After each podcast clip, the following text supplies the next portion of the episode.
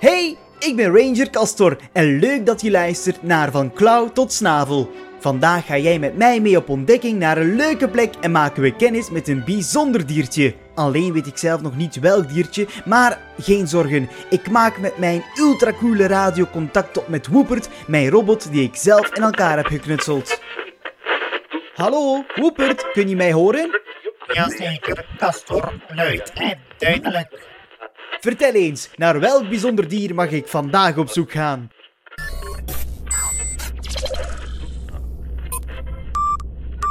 Diersoort vastgesteld. Kijk op je radio. Oeh, de bever. Dan moet ik naar het bos. Dankjewel, Woepert. Met mijn blieper die ik met Woepert heb uitgevonden, kan ik ultrasnel naar het bos gaan. Let maar op.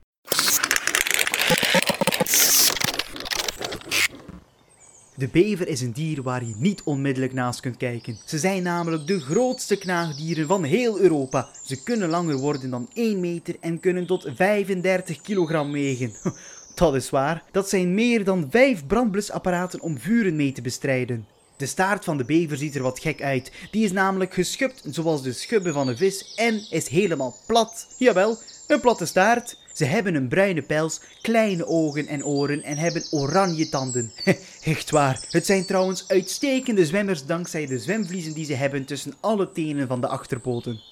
Gelukkig voor de bever hebben ze hier niet zoveel vijanden. Alleen gebeuren er vaak auto-ongelukken en kunnen ze wel eens verdrinken. Dat gebeurt vaak in de winter als het water plotseling stijgt en de dieren niet kunnen ontsnappen door het ijs. Gruwelijk, hè? Ook bevers maken sterke geluiden trouwens. Ik ben er zeker van dat hier in het bos een familie bevers leeft. Met mijn ultramicrofoon luisteren we even. Oei, nee, nee. dat is de roep van een bosuil. Hm, laat ons wat verder luisteren.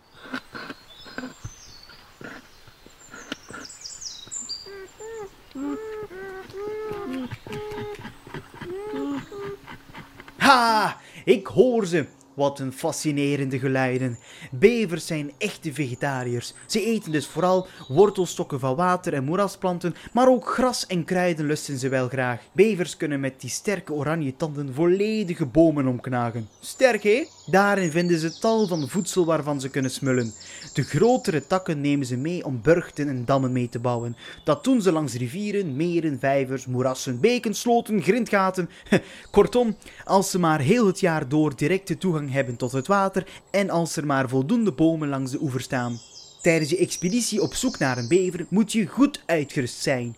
Tussen mei en augustus verlaten ze hun burcht in de vroege avond en keren ze terug tussen 3 uur en 6 uur s morgens.